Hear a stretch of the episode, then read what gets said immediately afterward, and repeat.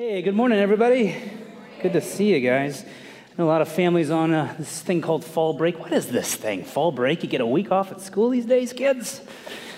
In my day, like in my day, our fall break was six hours of homework, and our teacher would say, Hey guys, take a, take a look outside at the trees, change in, and then they would say, Get yourself back in those books. That's your fall break right there. You get a minute of looking. But no, I like this. This is kind of a cool thing to get a week off. Kids these days, right?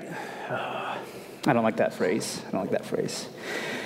Hey, we're in week four of our series, Connected My Life in the Church, understanding how we uh, kind of have uh, worked through kind of our struggles with church and how we come together as, uh, as God's people, as family. Last week we talked about our growth and how it's connected, that there really is growth when we're connected, when we have people that come together that want to be here but more so than that, they want Christ more than anything. And in that kind of environment, there's some supernatural things that happen as far as how God kind of escalates our maturity and our passion for Him.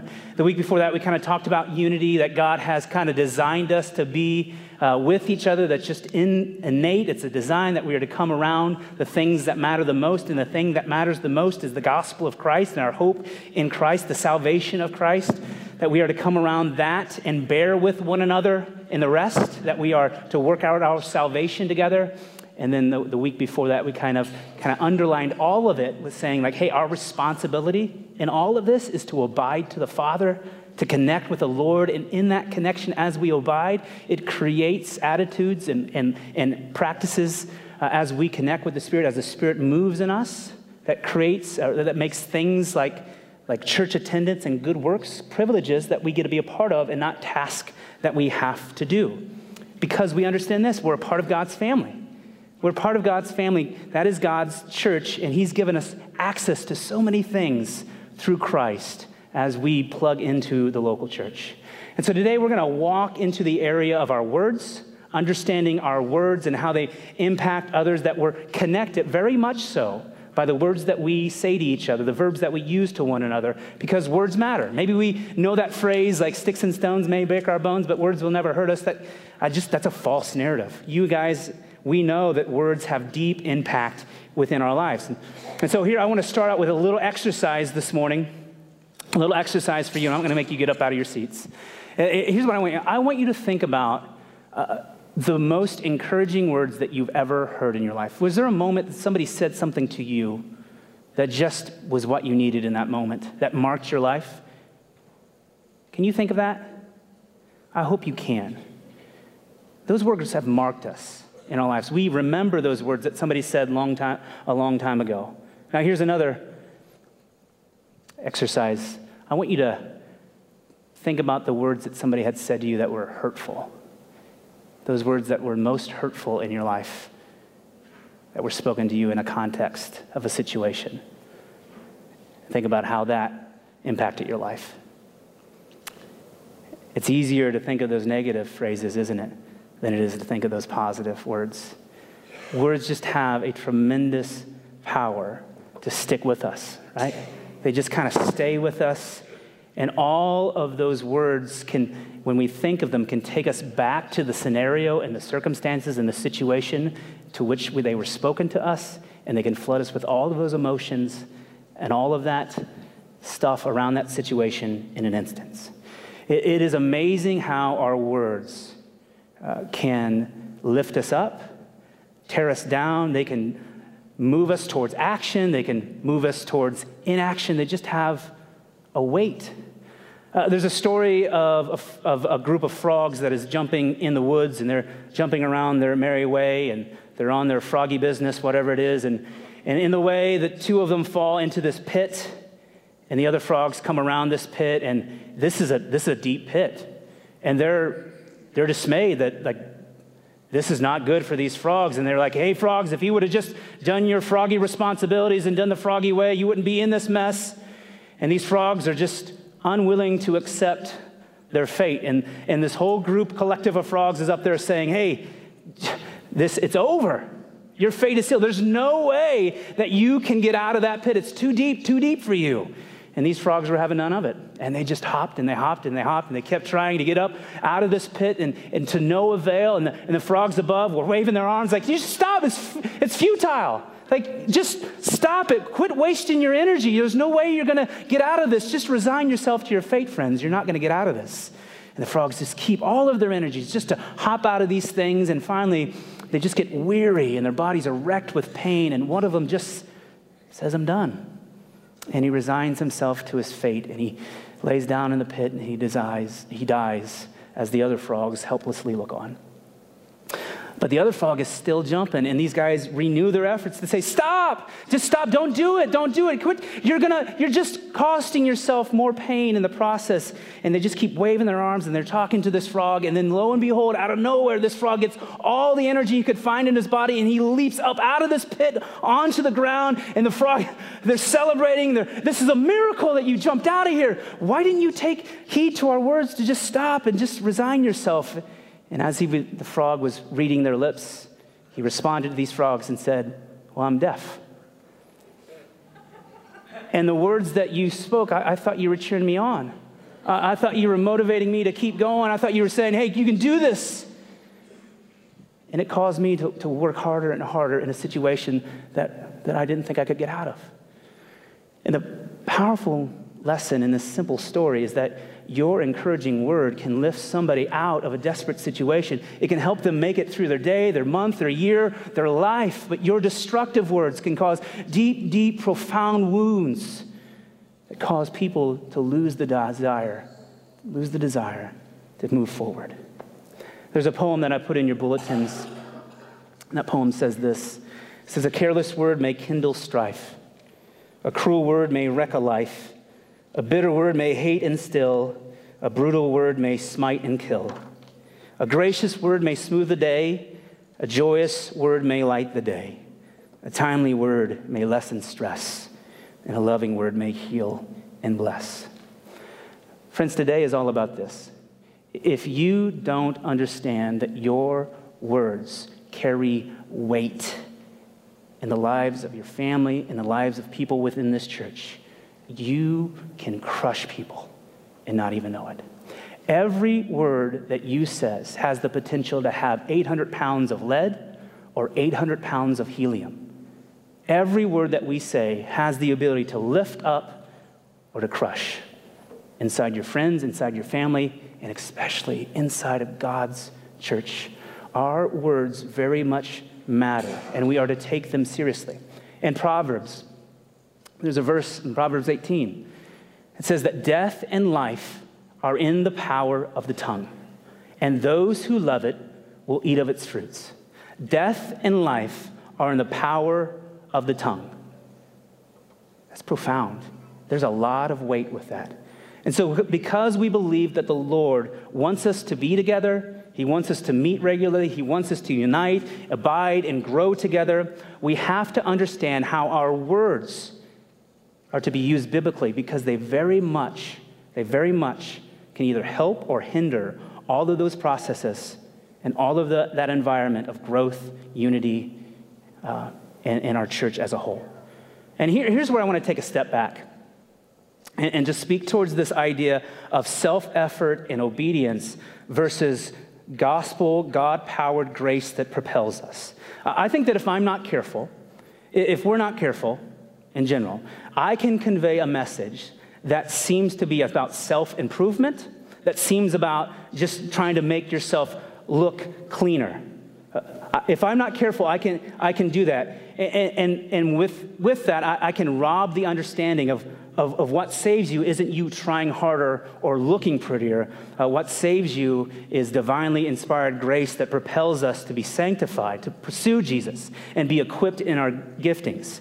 Uh, the Apostle Paul is a man that is just kind of he, he, reeks this. Uh, Paul is, is the killer of Christians, right? He's Saul, and he's just not a good man, but God, right, rescues him. The road to Damascus, we know that story, and, and he's a, he wrote two thirds of the New Testament. He is somebody that we admire. He's maybe the best Christian in the world, if you want to judge it in that way. But Paul says this about himself in Corinthians. He says, But whatever I am now, whatever I am now in this moment, it is because God poured out his special favor on me. It's because God poured his grace upon me. Whatever I am, and whatever you think of Paul, what he is, is, is true because of God's grace poured out on him. And so I want to remind us when we take thoughts about attendance and unity and growth and words, uh, it really is not about us trying harder. It's just not. It's, it's not about you trying harder. It's probably about you trying less and loving and depending on the Lord more. It's about Him. And I was listening to a pastor this week named Tim Keller, and Tim was speaking to this uh, kind of issue with his congregation. And, and these are the words that he said. I love them. He said, You are not saved by the quality of your faith, but rather you are saved by the object of your faith. Let me repeat that. You are not saved because of the quality of your faith, but rather you are saved because of the object of your faith. And it's within the bounds of our dependency to that object, our love for that object, Christ, that it creates fertile hearts for the Spirit to move us from sinner to saint. And not relying on our self effort doesn't mean that we don't work and we don't beg. It just means that we trust God to do the work through Him and because of Him as we grow in our affection and our love towards Him. And so when we get into an area like words, our tongues, it's important for me to say that because it doesn't start with you trying harder, cleaning yourself up a little bit, but rather it starts with you understanding that you can't. You can't. And in that, surrendering your life to the Lord in the areas that we want to move and, and grow into Him, as we grow in our dependency and our affection on Him, that God would move in our hearts in a way that He would change them, not through our own efforts, but through a divine power of the Holy Spirit to make us a new creation in Him. And so I want to make sure that when we move forward into the areas of words, that, that, we, that we would understand that lens first as we try to grow in our understanding of how our words bring connection and grow our connection and even separate our connection to each other. Uh, so we're going to look at the Word of God here in Ephesians 4, and here's what I ask uh, we want to read this, and, and, where we fall short of these areas, we want to compel those things to the Lord. We want to confess them to the Lord, and we need to ask for the Lord to, to move in our hearts in these areas to make us stronger, to help us grow uh, in these areas. So we're going to look at Ephesians 4 today, and we're going to pull out some things that talk about our speech towards one another, our words towards one another. It says, therefore, and that word is significant. When you hear a therefore in the Bible, you take note. We're going to talk about that therefore in a second. Therefore, having put away falsehood, let each one of you speak the truth with his neighbor, for we are members one of another. But be angry and do not sin. Do not let the sun go down on your anger, and give no opportunity to the devil. Let the thief no longer steal, but rather let him labor, doing honest work with his own hands, so that he may have something to share with anyone in need. Let no corrupt talk come out of your mouths, but only such as good for building up, as, the, as fits the occasion, that it may give grace to those who hear it. And do not grieve the Holy Spirit of God, by whom you were sealed for the day of redemption. Let all bitterness and wrath and anger and clamor and slander be put away from you, along with all malice. Be kind to one another tenderhearted, forgiving one another as Christ, or as God in Christ forgave you. And so, right in this beginning of this passage, we have a therefore. And that word begs some attention. Paul, previous to this, is talking about our new lives in Christ. And he's, he's imploring us to leave our old lives, to set away the old things, and pick up the new life in Christ. That we would cloak ourselves in God's holiness and our righteousness, and we would pursue after him. And he says, Therefore, since you are a new creation in Christ, do these things. Pursue after these things that we just read. If we are redeemed by the blood of Christ, we are to push ourselves through the Spirit to move ourselves to this kind of manner of lifestyle. And Paul has a lot to say about our communication, about our words in this passage. Most of what is set before us in Ephesians 4 involves our verbs, involves our words, how we speak to each other, uh, that how we communicate to one another. And so we want to take a look at some of these passages and these verbs in these words. In that passage, it says, Speak truth to one another. Speak truth to one another. Our words connect us not by just giving grace to one another, but being people who are truth tellers. That we would tell truth, not as it is as it's fit to us, but as truth is fit to God. That we could say to one another, like, brother, I love you too much to watch you continue in that. Like, friend, that's not what the Lord would have for you. He has so much more for you than that. This is a scary proposition for a lot of us to be truth tellers. I live, there's a guiding principle in my life uh, that says this it's, there, there's a, it's a picture of a teeter totter. And, and on one side is the word grace. And it would say this that grace without truth is deception. That grace without truth is deception because you're not letting the people in your life, as you give them grace, know the truth that they're settling, that that's not what God would have for them. And that leaves them to be deceived. Grace without truth is deception. And on the other side of that teeter totter is the word truth. And it would say that truth without grace is just mean. Truth without grace is, that's a, that's a jerk. We, maybe we have those truth tellers in our life that you just, man, the fact guy needs to be a little graceful with me. And so our lives are really about finding that balance. The Lord has called us to, to be balanced in grace and truth and respect and love. Grace without truth is deception, and truth without grace is cruel. And so Paul implores us to be people who speak truth.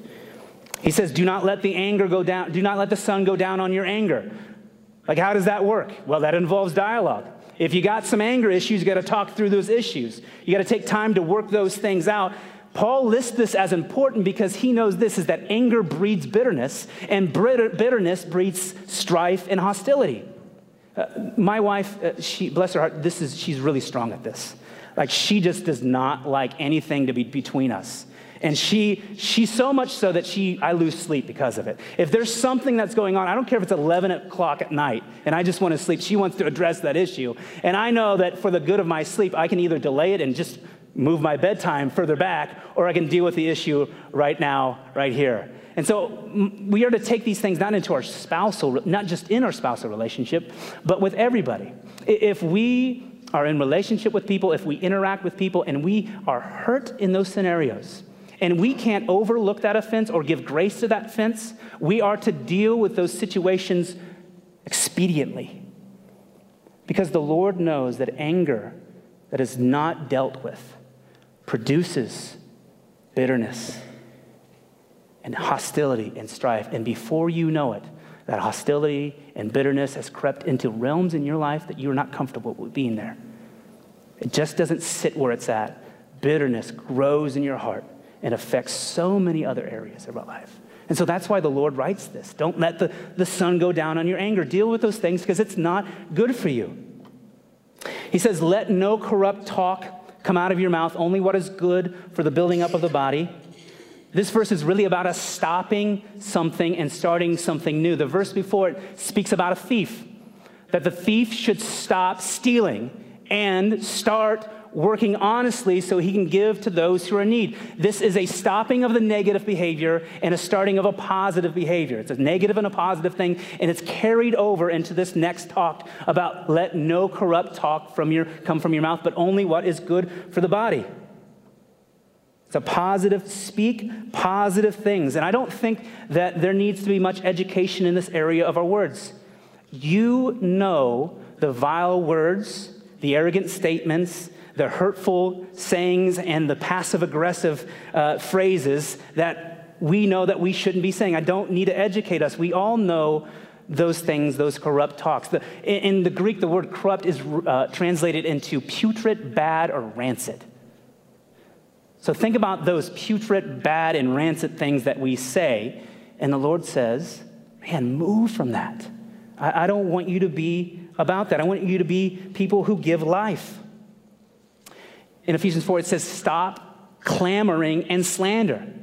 If I could have my own interpretation of the Bible, which would don't, I wouldn't read that. I would, if I could have my own interpretation of the Bible, it would say this stop the drama mama. Like, stop the drama and stop talking about people behind their backs. Can we, can we get past this as a people? This is not what the Lord would have for us. This is not what He would, want for us. He asked us to put those things away. Leave the drama to Spielberg. Let him do it in the movies. And if you have issues with people, talk to them about it. Don't talk to other peoples about it. It's simply, it's not that hard of a principle that the Lord has commanded us to do. Do we sometimes forget? I think I can speak for myself. Sometimes I feel like we forget that we're sinners too and need of saving grace and want to be afforded the same grace given to us as we would give to others. We forget that we have this kind of sinner amnesia where we walk around and we forget, like, oh my word, just guys over here, did you see the sinner just popped up out of nowhere? It's like a weed. I can't believe that somebody would say something that, that hurtful, that profound. I, oh, let me go tell everybody. Like we forget, like, look, dude, you're broken too. In fact, I guarantee you this guarantee you have a full time job dealing with your mess. And sometimes we forget that we are in need of God's grace and want grace afforded back to us when we say dumb things. It says, forgive one another.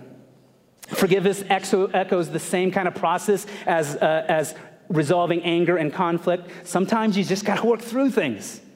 Like get your heart and your intent out there, get and to hear other people's hearts and intents and work through those issues and then give forgiveness. Find forgiveness. The Lord says he forgives those as they forgive others.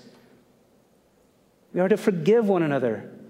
This is what the, the Lord would command us to do. This is his word. We are who are new creations who have been deemed, redeemed by the blood of Christ are to pursue these things to grow in our affection for the object of our faith and lay down the things that are not of and for Him as we let the Holy Spirit work in our lives to grow us up and push us towards the things that represent Christ well. That's what the Word says about our words. And we need to, as pray through the Spirit, that God would convict us of the areas that we fall short in that, and that we would move towards Him in those areas. And so to kind of move towards the end of our time here today, I want to give us like three really simple principles that I think can propel us as we, as we pray and remain in the Spirit, remain in God, towards a, a lifestyle that, that reflects Christ in our words well. The first one is this speak as if you are the mouthpiece of God. Speak as if you are the mouthpiece of God. In 1 Peter 4, it says, whoever speaks, this is talking about giftings, this is about doing things for the Lord. He says, whoever speaks as one speaks oracles of God, whoever serves as one who serves by the strength that God supplies, in order that in everything God might be glorified through Jesus Christ. To him belongs the glory and dominion forever and ever. Amen. And so, what Paul is saying here is that if you speak, speak as one who is an oracle of God. The Bible talks about ambassadorship, that we are ambassadors of Christ. Do you guys know what an ambassador is? Uh, in America, we have ambassadors that go to foreign lands, right? And those ambassadors in that foreign land, if they're an ambassador to Cambodia, they are the physical and verbal representation of the United States government in that land. And their, their actions and their verbs represent the government in heart and deed. What they say, they are speaking as the government of the United States, and what they do, they are acting as the government of the United States. That's a huge responsibility. That's a huge responsibility. But do you know, redeemed, that because of the blood of Christ, you are ambassadors of Christ, that you are the physical and verbal representation of Christ on earth, that you are the verbal and physical representation of Christ in a foreign land because this is not your home, friend. This is not your home.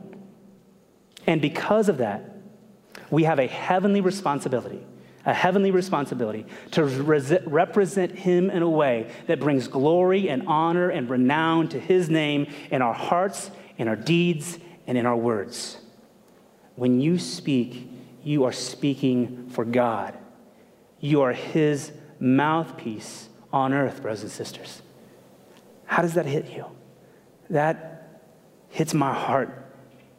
And I have to ask some serious questions. That should make us reflect a little bit on how we are handling this. I think that one of the things that kind of continues to get in our way in our culture in this day and age is this growing belief that if I have an opinion, whatever it is, I need to say it. That I'm entitled to have my own opinion about anything and speak it, speak it freely. But are you? Are you? Are you entitled to that? Is that what you're entitled to? To say whatever you want because of how you feel, what you interpret that situation to be. Uh, is that what you're entitled to? Is that what Christ died for you for? Is that what Christ died for? You have that freedom in this country, But is that what Christ died for? Let's just create a fantasy world where you are the king of the world. You're some king or queen, and you have a huge kingdom, and you want to send ambassadors, people that you've handpicked to go out to the furthest reaches of your kingdom and represent your heart and your words in your way. And you select them very thoroughly, very detailed, and you say, Go and represent who I am. Show people my goodness as a king. How would you feel if some rogue ambassador that you picked said, Well, you know, guy's good, but let's be honest, I like me some me. I'm a big fan of myself, and you know, I got a pretty good grip on how this world thing's going. I, I like my thoughts. I'm pretty smart. I've got this thing figured out than most, better than most people. So I'm just going to use that lens, and I'm going to judge and speak to everything by my own lens, and just work that through, work through out of that lens. How, how would you feel about that? Would you have a problem with that? Yes, you would have monumental problems with that. Monumental problems with that. Friends, the only thing that we're entitled to on this earth is death and destruction. That's the only thing that you're entitled to on this earth. Without Christ, everything else is futile. Every last moment is futile. And because God makes us His, adopted sons and God daughters, He has asked us to surrender our lives, our words, and our hearts to Him. And in that, God entitles us, not because of you, but because of Him, to the freedom of Christ, to all the grace that we need to move from sinner to saint in eternity with the Father. That is praiseworthy from our God to give us that. Let that inform your speech and your heart and your words, your opinions and your thoughts. Be his ambassador here. Check your heart and your words to his standard and his example in our words. And in doing that, we reflect the goodness of God and bring glory to his name. That's our first applicable kind of point. The second thing is start with listening first. So simple, right? I think everybody in here would say, oh, I need to be a better listener. Maybe a lot of us would say, as men, I need to listen to my wife better.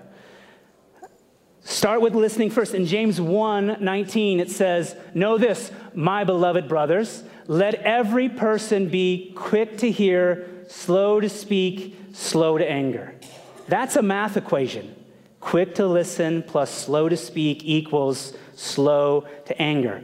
Listening skills help us do a better job of knowing people's hearts. Maybe your heart sometimes bends like mine. I can be in a conversation with somebody and I'm not listening to them. I'm just honest with you. I get into this bad habit where I listen to somebody, but all I'm thinking about is what I'm going to say next. I'm building my agenda of what I need to say to them instead of actually hearing their words, reflecting about what they're saying, understanding their heart and why they're saying those things. I'm too busy thinking about my pride and my agenda and speaking it back to them. That's foolish. I think the Lord struck me this week with my daughter uh, as an example of how I need to listen. My daughter's three, or free, as she would say. And she's got a prolific vocabulary uh, as a three year old. Uh, she's not in algebra yet. We're working that way towards algebra, call it. But uh, she's got vocabulary. But with my daughter, I have to get down on my knees and like I gotta, I gotta get on her level and just kind of listen to her words because sometimes she doesn't pronounce it. You know, three year olds don't pronounce words. And kind of just my heart's engaged with her and trying to understand what she's saying. And I say, oh, Is this okay, sweetie? Is, so what you're saying is, is this is what you want? That's what you need and I'm reflecting back to her what I'm hearing and trying to understand her heart in those things. And it was just pressed on my heart today that, that I'm not going to talk to people like three year olds, but I'm going to listen to people like I'm listening to a three year old. That, that I just, I need to get to their level and hear what they're saying and reflect back to them what I understand and try to get to know their hearts instead of building some agenda and some talking points to come back with something we start with listening first, it would take care of so many issues in our lives. And the last point here is, is that we would be the, the chief of all encouragers. Be the chief of all encouragers. And in 1 Thessalonians 5, it says, Therefore, encourage one another and build one another up, just as you are doing. Uh, my most favorite common person in the Bible, and I, when I say that, common pe- people that are like you and I, that have empowered by, are empowered by the Holy Spirit, is a guy named Barnabas. Barnabas is my dude. I love him. I love Barnabas. I love, I love who he was. Uh, I love him so much, okay, that any time that we had the conversation about what we were going to name our kids, right, we were surprised people. We didn't know what our genders were going to be until we had them. Barnabas was always in the equation because I always thought, like, man, Barnabas Serval. It's got a great ring to it, right? My wife does not share that same affinity, unfortunately, okay? So we, we've not had a boy yet to kind of really push that kind of agenda in my, but uh, I'm a big fan of Barnabas. Uh, so, uh, just a little advice for you, gentlemen out there who may have kids in the future or don't have kids yet, men who might have kids. Here's just a little advice I'm going to give you from your Uncle Steve. Don't start with your best names first, all right? Just don't start with your best names first. I always laid out D'Artagnan when I got into a conversation of our kids' names. Steve, what do you, what do you think? What's the name? Oh, I like really D'Artagnan. D'Artagnan seems like a good name. And do you know what happens? She hates it. But you know what I've done? Every other name that I brought up isn't as bad as D'Artagnan, and so it's considered. It's considered a little bit. Now, hopefully, there's nobody named D'Artagnan in the crowd today. I apologize. I'm sure you're good people. Uh, I'm not a, yeah, Three Musketeers, D'Artagnan. But listen, without Barnabas, no Paul. There's no Paul without Barnabas. Barnabas speaks into the Paul's life. He encourages him. He presses, he causes him to push forward. He advocates for Barnabas or for, for Paul to, to, to the disciples so that they understand like this guy's, he's legit. He's a legit guy. We don't have the New Testament if it's not for Barnabas. We all want people to be cheerleaders in our lives. Not just like, hey, rah, rah, keep going, that guy, you can do it. But we want people who will speak into our lives as they seek our hearts. That people would tell us the truth. Like, let's, can we just be, we are fools at times. We all want those people who would encourage us to say, hey, understand your limitation in that, brother, sister. You're not that good, but God is. Who would encourage us, when we are down, who gives us words to, to move by in our lives. We all want those people in our lives. Give life by your words. Give life by your words. I think many of us, this is the tragic thing because I know it's true in my heart.